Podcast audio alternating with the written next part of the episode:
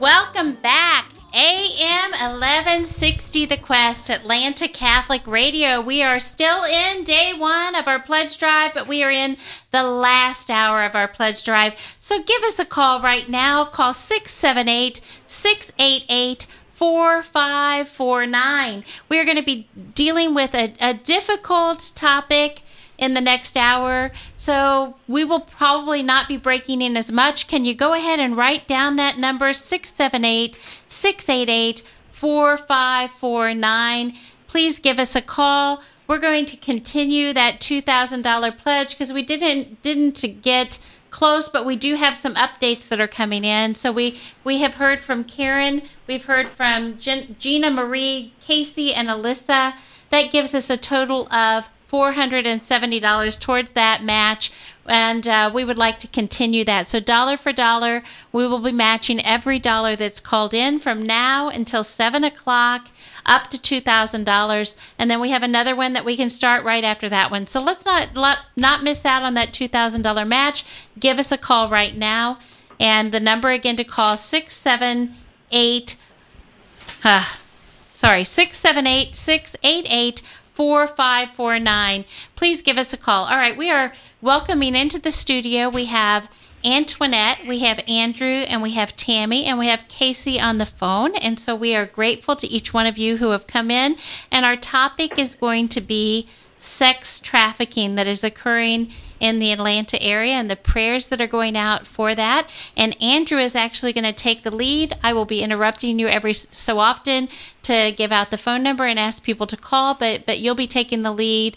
We want to always begin with prayer. All good things begin with prayer. Would one of you be willing to to lead us in a prayer for this next hour? I'll do it. Okay.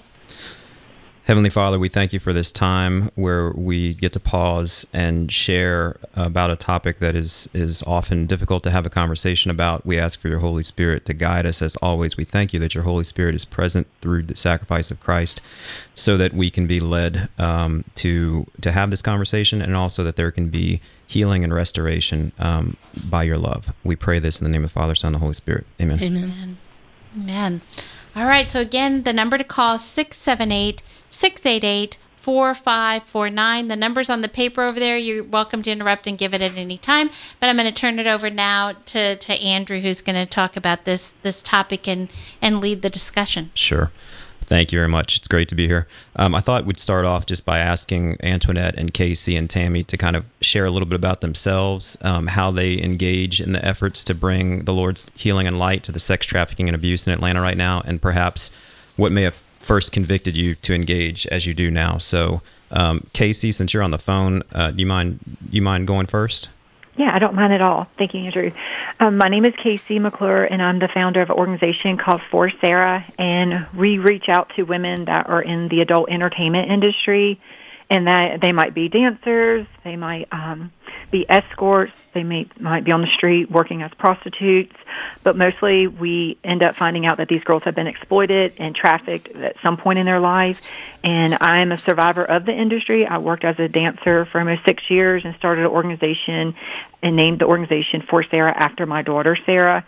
I changed my life and dedicated my life to God in 2004 and never looked back, walked away from the industry and just really um, felt a need to help these girls. And because I was in it, my sister was in it, my brother was in it, um, my grandfather was a buyer. And so basically we just love on the girls where they're at through our outreach program. And then we have a scholarship program where we encourage them to go back to school. And then we also are opening our first safe house for pregnant women and women with children coming in December. Awesome. Thanks, Casey. Uh, Tammy, do you mind going next? No, not at all. Uh, thank you for having me. My name is Tammy Kennedy. I started a nonprofit called King's Treasure Box Ministries, and um, I actually was trafficked by my mother here in DeKalb County uh, my whole childhood. And so when I ran away from home at 16, uh, I continue to struggle with a lot of guilt and shame and just a lot of self hatred and uh, kept pushing the memories and all the things down ended up in a psych hospital when I was 29 and was in and out of mental hospitals for many years. And um, with God and a ton of miracles that all happened. I talk about my divine treatment plan. Um, I ended up getting my master's degree in counseling and started this ministry. I worked for DFACS for 15 years and just love helping other people heal. And my piece of this is I write books to help children heal because over 90% of the women who are in the sex industry were sexually abused as children. And so, if we can help children and young people heal early, then they're much less likely to be trafficked later or to have abortions or go into drugs and alcohol and all those things. And so my passion is to help people heal as early as possible so that they don't end up in that kind of lifestyle or on drugs or those things. And so that is my piece of the puzzle is sort of prevention from trafficking, but after abuse. So I write books and help people heal and do a lot of speaking and things like that. Awesome. Yeah. And Antoinette, how about you? Good evening. I'm Antoinette Irons, and I'm actually from St. Philip's Benizi Catholic Church uh, in Jonesboro. Uh, I come into this in a totally different aspect. I've been a critical care nurse for most of my life. I've traveled in different parts of the world and worked, and worked at Emory Midtown recently, where I, where I retired from. I got into this ministry purely by one of the ministries that I belong to at St. Philip's Benizi, which is Angels of Mercy. And what we do is health screening for, you know, people who don't have or are underprivileged. And this particular ministry came to me as an invite just to go to breakfast and at, with Atlanta Praise. And there were different topics that they were talking about that day. It was food, homeless shelter, food for the poor, and sex traffic was the third one. It was something I knew nothing about. I was totally naive and was interested. I thought, well, let me look at this. And I learned so much and was totally shocked. I felt that others needed to know about this. And so I was driven to kind of start praying. And I felt like I can at least pray. I don't need, you know, to do anything else. That was my insight into this. And the praying grew into you know, becoming part of this. And my work is to pray and making people more aware of what's going on with our young people and, in fact, all aspects of life. And that's kind of how my part in this job comes. Awesome.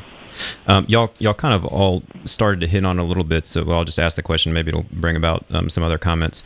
What's one thing you know, in as you've continued to involve, get engaged, and be involved in in bringing about healing and light on this topic that's kind of surprised you um, as as you've progressed in your engagement? Uh, this is Tammy. For me, probably the fact that most of the buyers are all men that are north of the perimeter and so it's basically the white men, affluent men, are coming into Atlanta and are the buyers. And from what I saw on TV growing up and everything, I that wasn't what I thought it would be. And so that was the thing that since I started volunteering and doing work with this, that I was the most shocked about. I think for me, the shocking news was about the kids, young people, eight year old and 14 year old on the street, and children molested at home, um, babies. And I think that is so shocking to me that, you know, it's not just the girls of the night on the street, but young people haven't learned how to play even with a doll. So for me, I'm really, you know, devoted to helping people to be more aware and conscious of what's happening. And I would say um, the most shocking thing, it really when you start seeing the mothers as they start to age and their children start growing up and you start seeing their children go into the lifestyle um, and you just start seeing that generation um, the repeat generation and the youth and just they're wanting to become dancers or become an escort because their mother did it that is the hardest part that we have to see every day when we try to help the women that are transitioning out of it I know we'll, we'll probably need to take a uh, break in in a second here for a minute, but I'll I'll share this because it'll lead to a question that we can ask after the break. You know, for, for me in, in various conversations through the city, uh, two of the things that really stood out were were anecdotes from law enforcement where uh, one was asking for prayer. Um, because he said that they were in a particular part of town because they were having to uh, serve warrants on homes to address sex trafficking because that's where it had shifted to and it included, uh, I think, an apartment complex. He mentioned where they they had knocked out a wall between two units and turned it into a brothel, and just just realizing that that's where it had gone to, or at the same time, you know, there's there's what you see on the streets, and then as maybe Tammy was alluding to, um, these these law enforcement officers had indicated that there's a whole nother level of it that has money that you know pays to keep it at a distance um, and, and how all that's connected. So uh, it was it was an, an eye opener. But um, let me allow for the break in, and then we'll continue the conversation. All right, and I would just like to, to mention too to all of our listeners, you've gotten a, a little bit of a uh, an idea as to what's going to be talked about this hour. So if you have children that you don't want exposed to this, then I would say you know take them to another room. If you have to turn off the radio, then by all means turn it off. Um, we do not in any way want to to cause any problems, especially with, with children. So, the number to call, though, if you would like to make a pledge and to help Catholic Radio and to help keep Catholic Radio on the air and strong, the number to call is 678 688 4549. 678 688 4549. And Andrew, before we go on, maybe you can tell a little bit about how you got involved as well because we heard from from Casey, from Tammy and Antoinette a little bit. Sure. So so what's your involvement with this? Uh, my personal understanding has to do with a very cl- person close to my life um, who I learned uh, about five or six years ago had been um, raped by her father when she was growing up and uh, having to live through that journey. That's I was clueless about it, as like Antoinette was saying until that. But um, now I have you know eyes and, and sight to to see it. Um, I would have never imagined this would be a part of my life uh, at all whatsoever. Um, and then as the citywide prayers progressed, that Antoinette's alluded to um, back in 2015, there was 125 hours of prayer for the city of Atlanta with about 100 churches and 70 nonprofits that came together to pray for the city, and the Archdiocese was a part of that. Um, I was one of the individuals that was kind of behind the scenes to help coordinate that. So that prayer has continued, and as Antoinette, you know, mentioned, um, usually there's there's prayer focusing on, I'd say, four key areas. It's just how it evolves: homelessness, perhaps because it's the catch-all. When no matter what happens in life, you're you're you're at your your your end. Um, hunger, youth, and then sex abuse and sex trafficking. So there's various efforts through citywide prayer that you know evolve out of that, um, and, and this just happens to be one of those areas where there's a focus. All right. Okay, so again, the number to call 678 688 4549. We are in day one of our pledge drive. In the very last hour of our pledge drive, we go back to regular programming at 7 o'clock, and then we'll be back on the air again tomorrow from 8 a.m. to 7 p.m. with a whole list of new guests, and then again on Thursday from 7 from 8 a.m. to 7 p.m. and then back to regular programming for several months, probably until the next pledge drive. I'm not sure what the, the plan is. I'm sure they'll be able to tell after this pledge drive is complete and they see the donations that were received, then they'll be able to, to plan and decide where they're going to go from here. But right now is the time to really call in and help and make a pledge towards Catholic Radio 678 688 4549. We are talking with with Andrew, with Antoinette, with Tammy, and with Casey, and the topic is sex trafficking. So, again, if there is someone within listening range that should not be hearing this topic, then please, by all means, uh, make sure that, that they are out of the room or that the radio is turned off. All right, so we'll go back to Andrew, who is Sure. going to facilitate this. And, and I'll just say, I think before we got on the air here, someone had mentioned that if people had wanted to call in with a request for prayer, they might be able to do it. And somebody could take that down, and then um, you, you might be able to receive that card that kind of says this person might need prayer. So if, if anybody that's listening um, has that need for prayer, whether you're a survivor or just, you know, um, kind of being struck for the first time with this, then please feel free to call in and, and uh, we'll have prayer going. Um, so, you know, one of the things that's been mentioned, I think, time and time again, that got sex trafficking in Atlanta on the radar was a, a 2001 um, study by the Washington D.C. Urban Institute, and what they did was they they studied eight major American cities for about four years or so to determine um, the size of the sex trade in these cities, Atlanta being one of those. And they determined in Atlanta that from 2003 to 2007, it had grown from about 232 million dollars per year to 290 million dollars per year. So, love to ask Tammy and Antoinette and Casey, from what you know, what what contributes to this, including what many may not initially think plays a role in all of this. Any insights that y'all would like to share?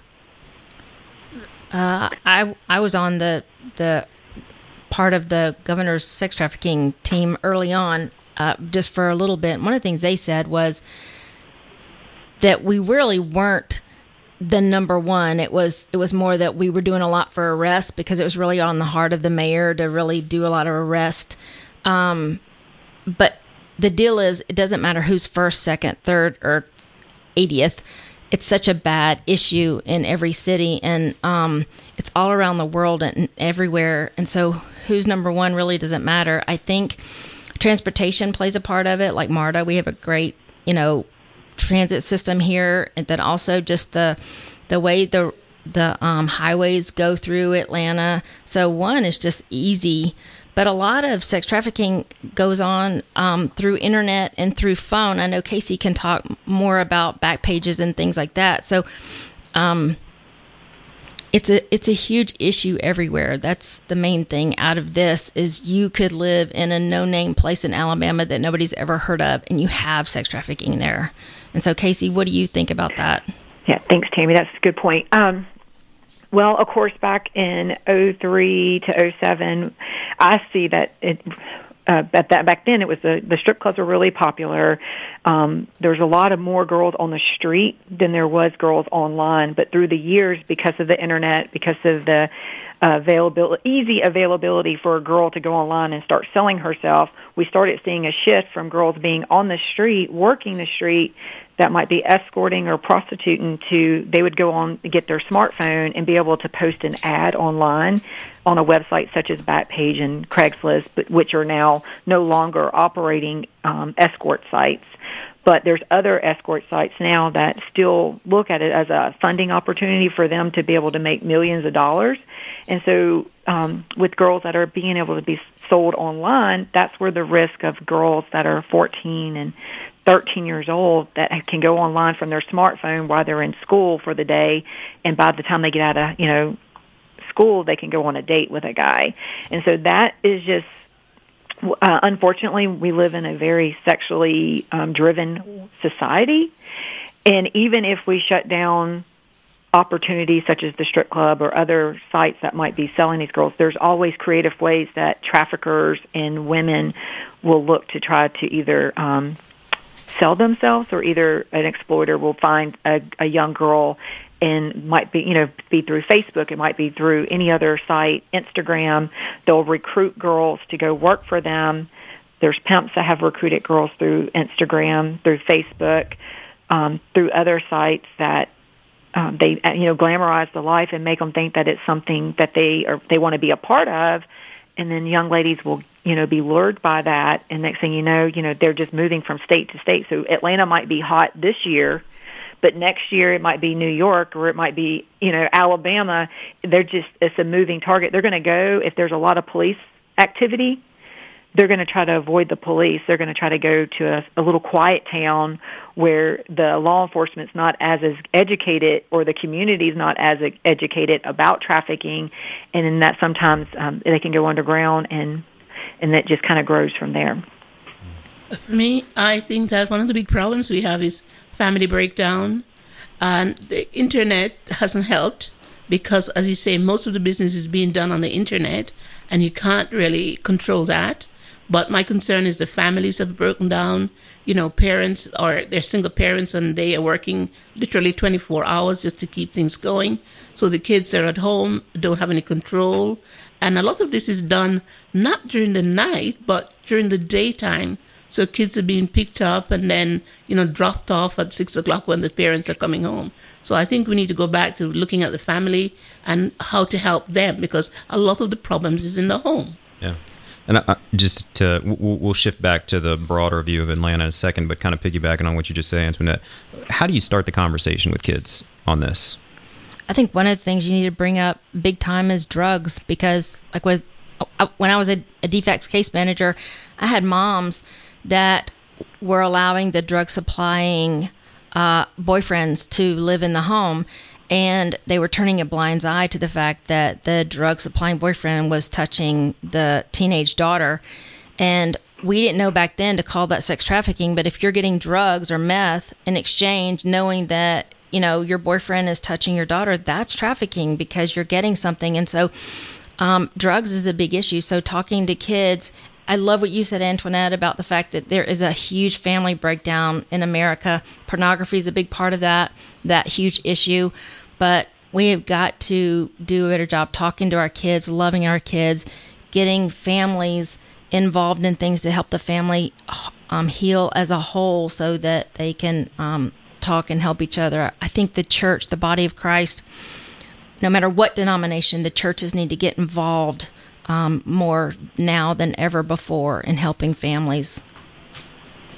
I think I can just back up what Tammy says about the church. In fact, how I got involved with this and starting, I started with myself. And then I was very fortunate to have a priest, Father John, who, when I talked to him about it, said, you know what, you can pray. And so gave me a whole month in the church to be able to pray and offer prayers. And um, that kind of escalated into just getting people praying, getting making some prayer cards.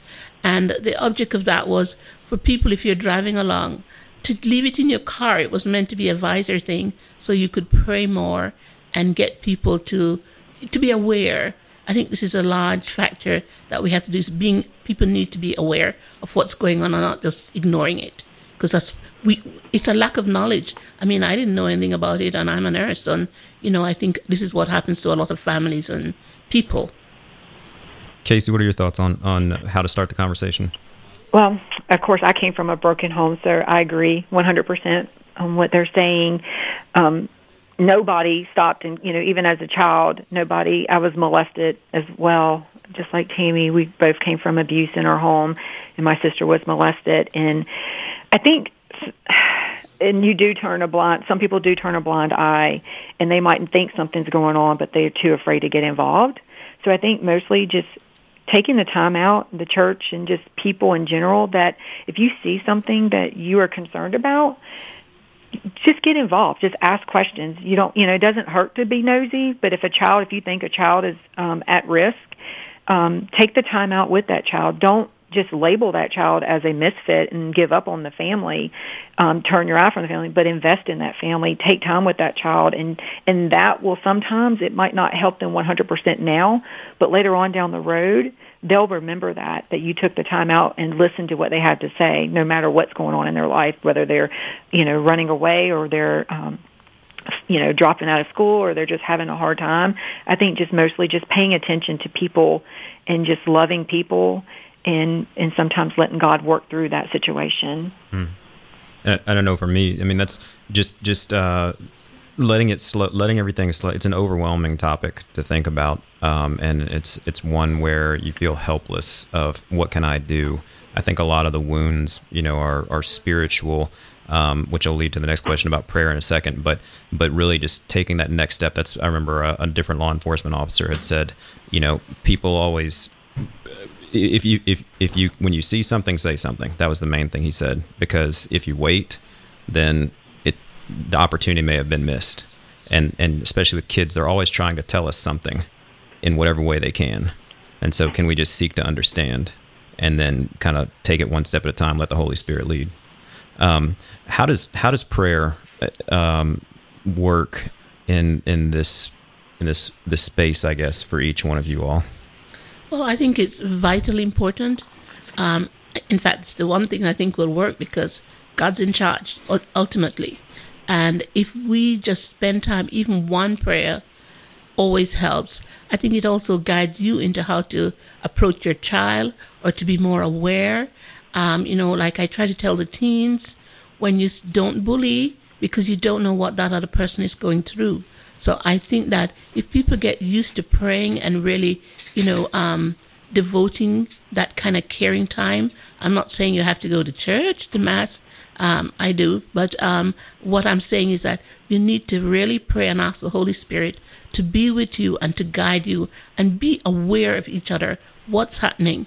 Don't just bounce somebody off, or if they look like they're struggling or sad, go up and ask what's going on and see if you can help. One of the things I think about is usually when we're praying, we're praying because we're we're praying and we're wanting to help the the person that's wounded. And one of the things that God has taught me about the importance of praying is that praying helps me because for example, I meet a lot of survivors and a lot of people will come to me and they'll have horrendous stories, things that I can't even bear even with my childhood. It's either too close or I don't know, but it's like such a burden. And so as I feel it and I'm helpless, I can't fix their problem. There's generational stuff there. I'm even thinking maybe their children might not even be in a good place. And it, it's just overwhelming at the need. And I think I can't do anything about this. And so, um, one of the things God taught me to do is, especially at night, because I know at night a lot of people are getting hurt at night, and a lot of children are getting hurt at night. And it used to really, like, I would grieve and when I would, would go to bed, and I wouldn't even be able to sleep because I would be in so much pain knowing what was going on all around the world.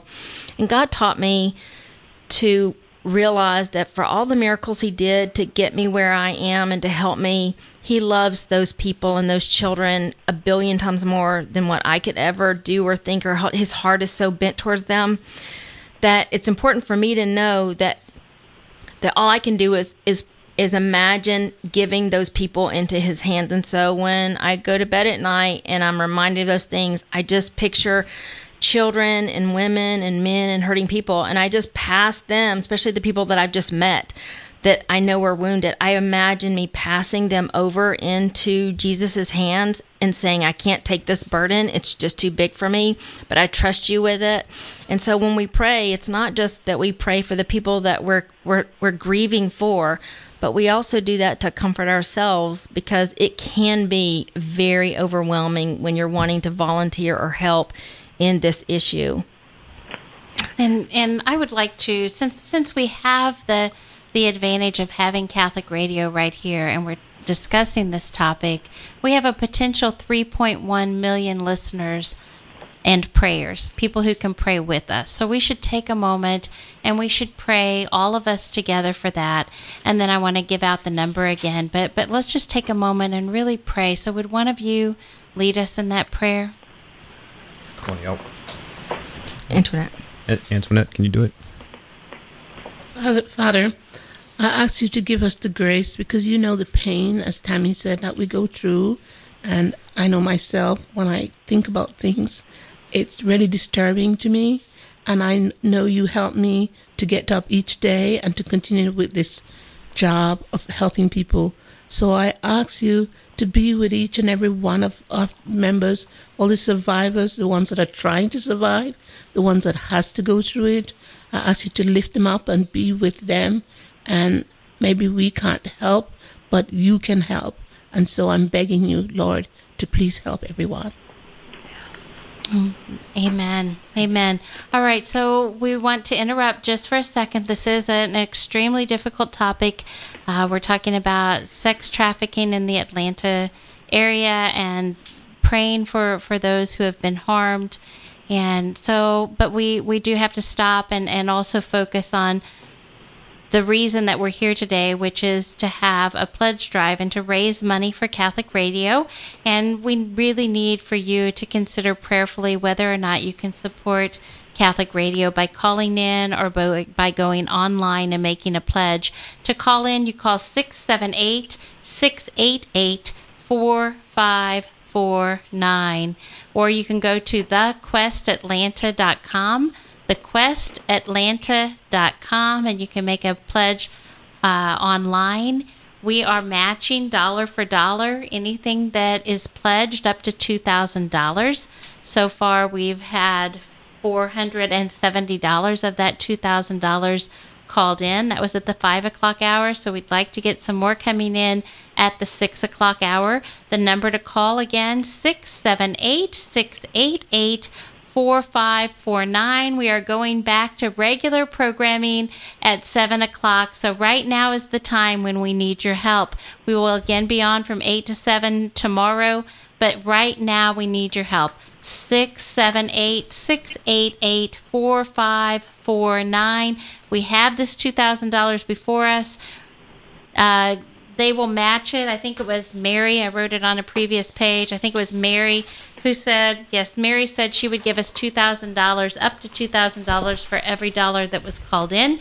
So give us a call, whatever it is. Let's. Mary wants to give us that money. She wants it to be part of Catholic Radio. She wants to support it, and we want to to be able to add that to the bottom line of of the Catholic Radio but we need your help to do that. She wants to bring as many people with her as possible. She wants everyone to link arms and to double the amount that's called in. So if we call in with $50, she'll double it. If we call in with $30 a month, she'll double it up to $2,000. So give us a call 678 688 4549 or thequestatlanta.com is the number to call.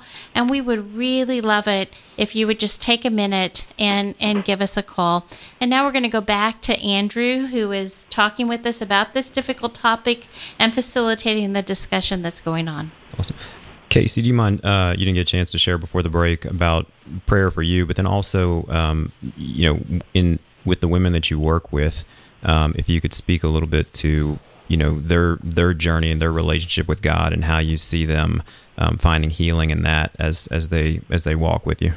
Yeah, I was actually was going to talk about one of our young ladies because I was going to share. Um, there's so many mothers out there that are praying for their children right now because um, a lot of them are hooked on heroin, hooked on drugs, um, incarcerated on the streets. There's a mixture, you know, just boys and girls that are getting caught up in this lifestyle um, we have a young lady, and I'm going to tell you about the power of prayer. One of our girls, she made a decision. She walked away from her pimp. Well, was hospitalized um, after crossing paths with her pimp, and she was pregnant. And she ended up getting away from him and got into our um, our host house and ended up going to a program and detoxed. And now she's in a, a recovery program.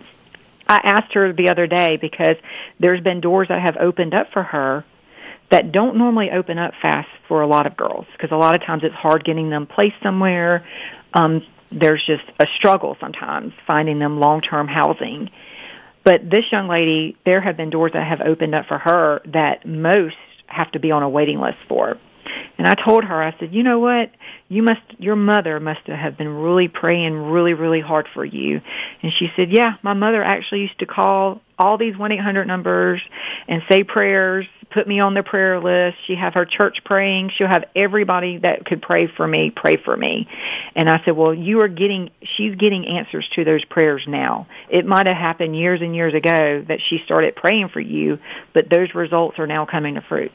And it's because I believe in the power of prayer and I believe that Amen. you can see a young lady and you might not be able to help her, but you can pray for her you might not be able to provide housing for her or feed her or take care of her, but if you cross paths with a young lady and she touches your heart and you're concerned about her and God puts a burden on you, just like Tammy had prayed for the children at night because she just couldn't deal with it, God really does answer those prayers.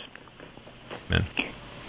Um, That's oh, awesome. Yeah, that is awesome. I'm, I'm wanting to cry. That's so beautiful. Yeah.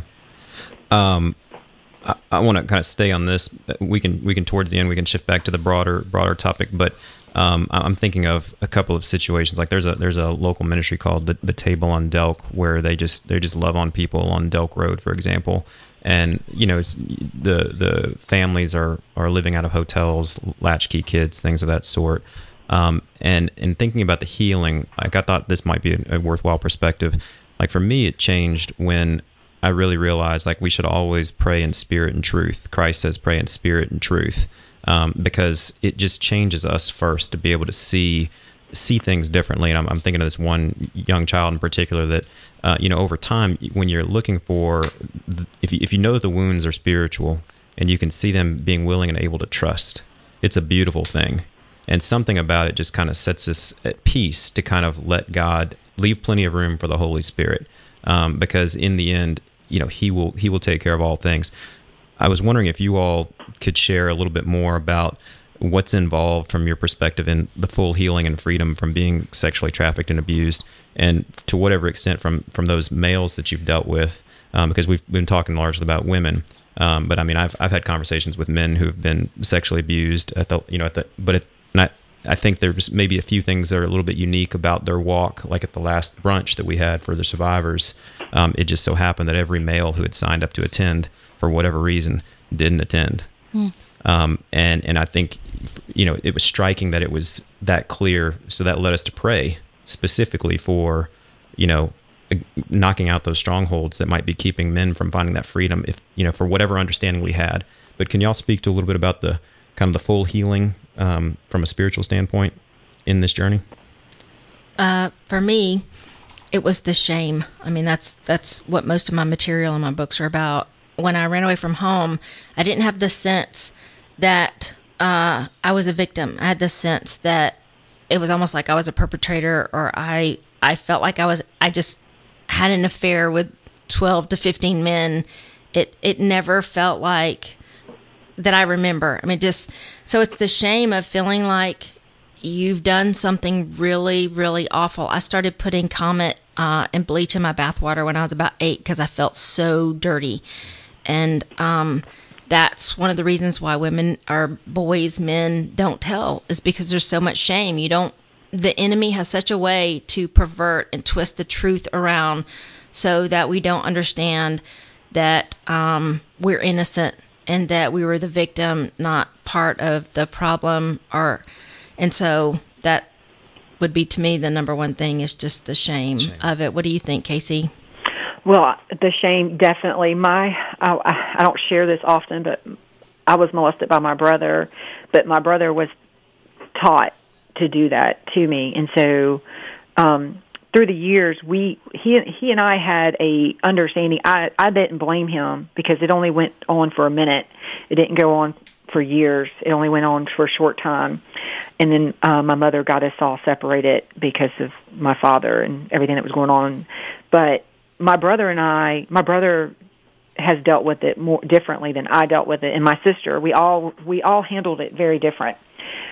To me I I was more I was it wasn't that he did what he did to me because to me I was so young. I remember some of it. I don't remember all of it, but it was I felt abandoned by my dad. Like, why don't you love me? Like, why don't you come and pick me up and take and take me shopping or take me come to my birthday parties? Like, that was how I dealt with it. Was anger. Like, like you know, what's wrong with me?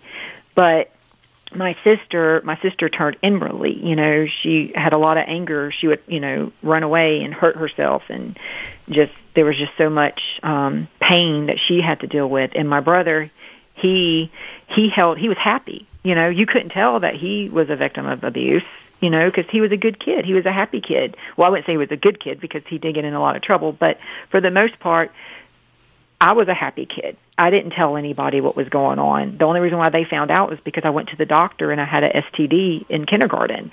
So, and but my sister cried out for help and nobody believed her. So everybody just kind of has a different journey and a different way of healing. So for me, I was able to bounce back because um I started talking about it, but other people don't talk about it and they hold it in and that actually hinders them from healing. Mm.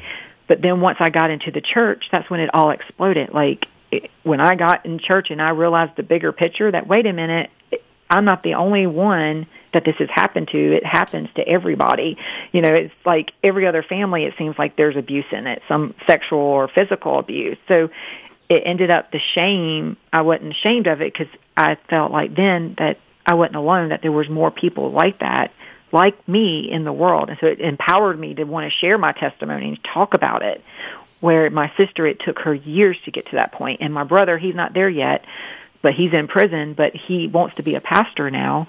So he's starting to see the bigger picture and that it everything makes sense once you get older and once you find healing and start really finding time and spending time with God is when that real healing comes. Hmm. Antoinette, anything just from from engaging with those who you, who you walked with? I, just find it just makes me. This is where it makes me feel very sad. And like Tammy, that's when I, you know, I question God, but then I realize, who am I to question Him? And all I can do is continue to pray and to make things better by for people. So hence I'm in this ministry, going out and trying to be available and be there when I meet the survivors at the brunch just to be available and to listen to them because, you know, I know how to heal you, but I can't take away the pain and the memory. So I think that this is where it's always very difficult for me when I have to listen to your pain. How do I deal with it? Mm. Let me let me take the discussion back to the the broad city of Atlanta uh, perspective for a second.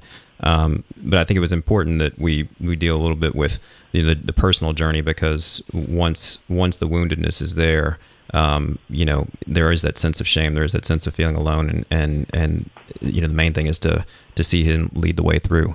Um, but with the things that you all see going on now to combat this in the city, what do you see that works um, really well? And, and, if there's anecdotes that, that you can point out, that's awesome. And then, what do you where do you see there could be uh, things that could be improved or could work better? And before you start that, I'm going to give out the number one more time. We would love to see some phone calls coming in 678 688 4549. 678 688 4549. We only have about 19 more minutes, 18 more minutes. Actually, do we go off, go off at 57 again? So less than that. We have about 15 minutes left, and we would love it if you would give us a call or go online, thequestatlanta.com. Let's get some more calls coming in here at the last minute. And then please pass the word that we have a Catholic Radio Pledge Drive going on, that there is a new station here in Atlanta, 1160 a.m. Get on social media, get on your email, let the people know that we have this radio station, and ask them to tune in tomorrow. Tomorrow we have a new set of guests. And uh, so let me just real quick go down who you can expect to hear from tomorrow. We're going to have Mountain Butorac. He's going to be talking about the Catholic traveler. He's actually calling in from Rome. So he'll be calling in and, and sharing with us a little bit. And also Carmen Luisa Hoya is gonna he's she's a lay Dominican who's studying in Rome and she'll be calling in from Rome. So we'll have that. We'll have Monsignor James Finnessy, who's a retired priest. We're gonna have Dr. Alveda King and Maria Brown. It's gonna be our pro-life hour and Marianne McNeil, and we'll be from noon to one tomorrow. We'll be talking with all of them about the pro-life movement and priests for life and and post-abortion treatment and healing. At one o'clock, we're going to talk with Brian Finneran, who is a former NFL retired Falcon player. And uh, Ricky Taylor will be doing the the uh, interview. He's a radio personality, so he'll be interviewing him.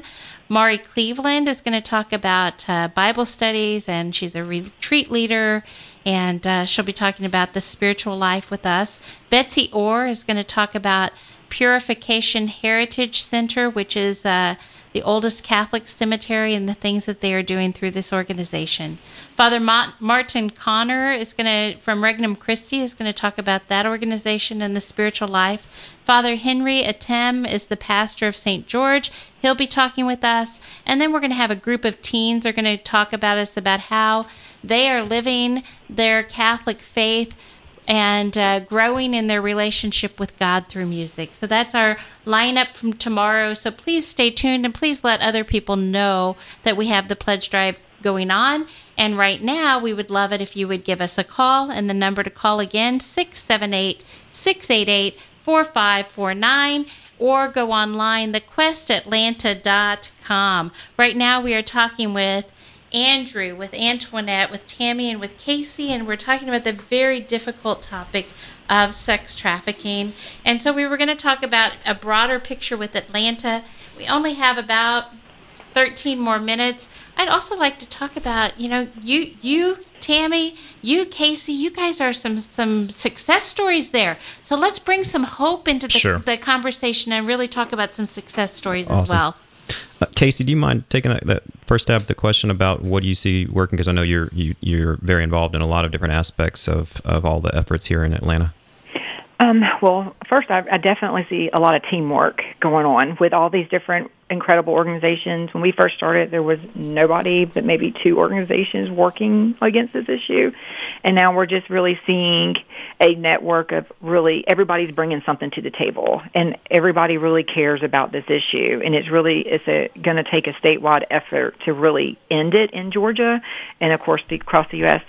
But what I'm seeing is what's really working, is, of course, when I, I really feel like when the girls really do get plugged into a church that they truly love and they develop a new support system, a new community of um, believers that empower them and just love on them, that's when you really start seeing transformation. But the struggles that we come across is sometimes keeping them in the church. So getting them there is sometimes easy, but it's the mental health. We really have a breakdown in the mental health system because sometimes our ladies are coming off of drugs um, or they're you know addicted to heroin or they're addicted to drugs, and just getting them stabilized long enough to be able to get them detox and then get them um, their mental health under control, and then getting them into a program because sometimes we want to put God on them within the first 24 hours and you can't do that. It's really a process that you just kind of have to walk with them through that journey. Um, and so that has been a struggle and just not enough housing. There's just there's just not enough housing for the women to be able to go to or the girls to go to um, just with DFACS. I know with DFACS alone, it's, you know, finding foster parents is a struggle, mm. but finding homes for these women and their children or just women by themselves to find a environment where they can thrive and just grow and not feel judged, sometimes that takes a little while. Gotcha. I'll share one, uh, and I'm gonna, I'm gonna, I'm gonna spotlight Antoinette for a little bit because I think it's it's important, you know, like watching watching you in the in the last year to kind of get led by the Holy Spirit to do what you do when when you had no awareness of this and all of a sudden just you know came back and said we're going to get to we're going to get on this at St. Philip Benizi and then these prayer cards I mean the prayer cards seem so simple but those prayer cards have led actually that was what partly led to the conversation to have this discussion tonight um, was just it's a starting point it's something it's something very simple you can go into an establishment that's on a, a gas station or a coffee shop and just say, hey, um, are you aware of this that's going on? Can we leave these with you here? And, and you'd be amazed at, at the number of people who will say, yeah, you, you can put those right here.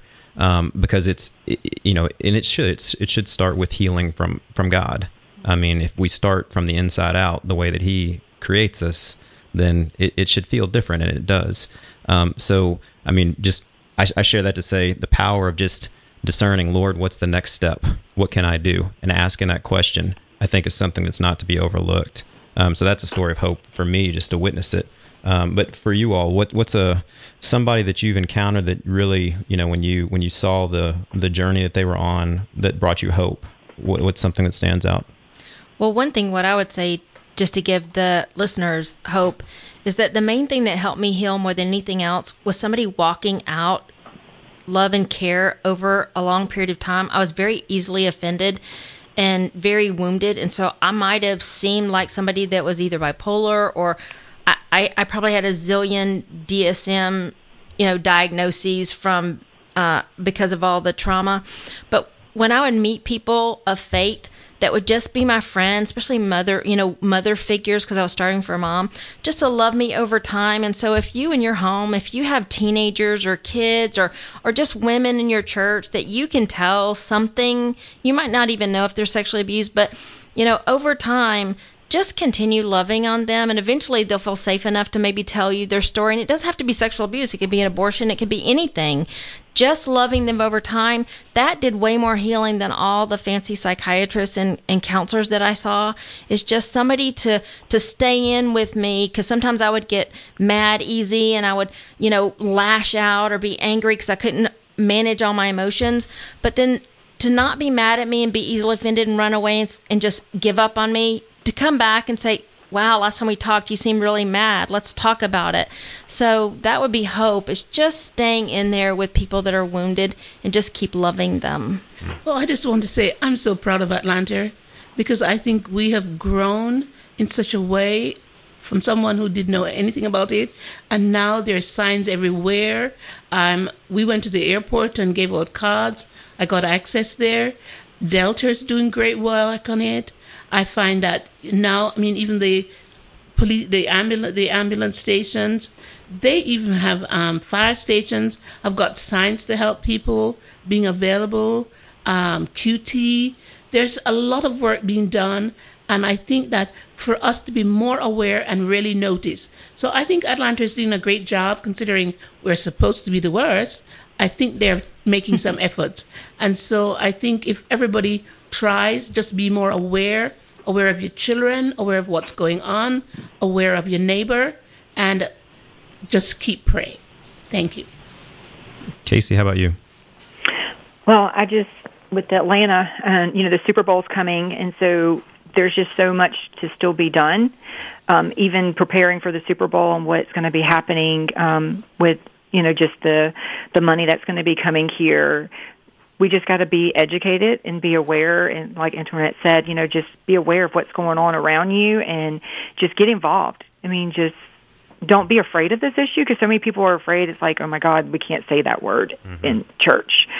Um, but don't be afraid of it, and don't be afraid of the women that you can reach or the the teenagers that are involved in this um, or the boys that are involved in it. Just you know, just get involved. Just do something because everybody's got something that they can bring to the table and be a part of. And maybe it's not you know doing outreach or you know loving on a girl, but it could be you know going to a boys and girls club. It could be just getting involved in your community um, and just being used by God and right. whatever that might be.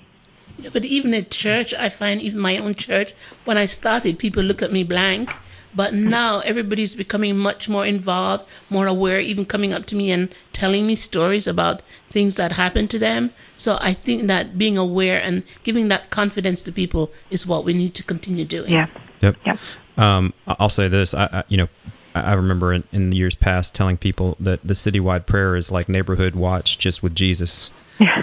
And um, it, it, it just, just it's showing up, kind of having being willing to keep your eyes open and engage and care. And it's okay to say you don't know because then we're seeking to understand, which is what we should be doing with God, anyways. And something somehow in, in all that stuff happens. Um, so that that's always a, a, a, reminder and a moment of hope. Um, when we as we close here, um, I'd like to ask each one of you all, you know, if there's a prayer that you believe um, the Holy Spirit would would love for us to all pray um, to bring about his healing and light on this. And and if, if there's a story tied to it, feel free to share the story. Anybody have something that they feel led to, to bring up in prayer? Just pray for families and, and pray for awareness. Yeah. I would say one thing. In my church, when I first started going to church years ago, in 2003, when I walked into the church, I was going. I, invite, I was invited to the ladies' um, Bible study, and I didn't even have a Bible.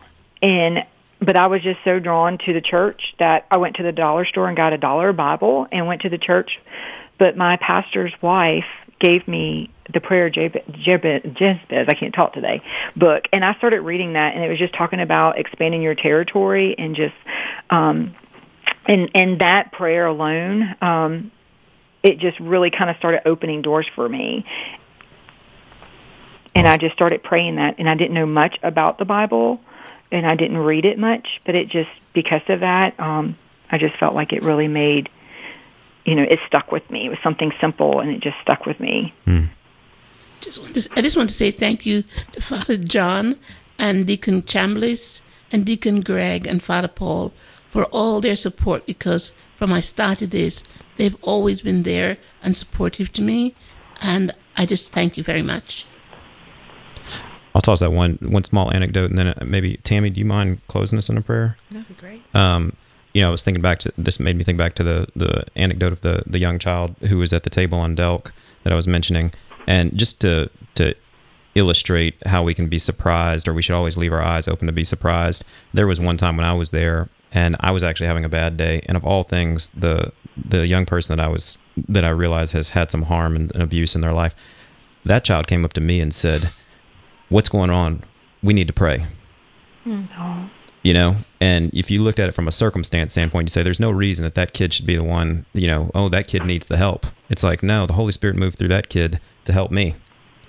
Um, so I, you know, just the importance of always leaving plenty of room for the Holy Spirit because that's that's that's that's what we get to receive thanks to Jesus. Mm. Yeah. Um, Tammy, do you mind closing this yeah, in a prayer? Thank you, Father, for the Quest Radio. This is an amazing station, Father. Thank you that they would have us on and they want to bring this issue out. Thank you Lord, that you love us all so much and that you do have a plan for each of our lives. You have a plan for for good and not for harm. Thank you that you're a good, good, loving God. We ask the Holy Spirit to come to not only bless the listeners here today um, that are listening, we pray that you would provide the financial needs for this radio. And we pray for every survivor out there, whether a survivor of sexual abuse or any other trauma, the people that are in the industry. Father, we pray that you would help them, that you would rescue them. You are the ultimate rescuer, Father, not us. But we ask that you would work through us, that we would be tools and a resource in your hands to use us as you would want. We love you, Father God, and we praise you and we thank you. In Jesus' name, amen. Amen. All right, so we are going back to regular programming, and we are grateful to to Andrew, to Antoinette, to Tammy, and to Casey who came and, and shared with us uh, some very difficult moments from their own lives, and and um, really made us more aware of the things that are going on around us, and gave us some some ideas of of ways, starting with prayer and continuing through um, just really keeping our eyes open and being willing to report if we suspect anything. And so we are grateful for them sharing with us today. We would love it if you would give us a call or go online and make a pledge. We we uh, did not have any calls during that hour. It was a very difficult topic, and and uh, so now you know we'll be around answering phones we can you know pick up anything that's made all night long. We'll pick it up in the morning if you if you make a pledge on thequestatlanta.com or give us a call at 678 688 4549 678 688 4549 or thequestatlanta.com please again let your friends know that we have this pledge drive going it is so important that we take advantage of this time and really get the pledges coming in and so let everybody know and, and tune in tomorrow from 8 a.m. to 7 p.m. when we'll be having more great guests on give us a call 678 688 4549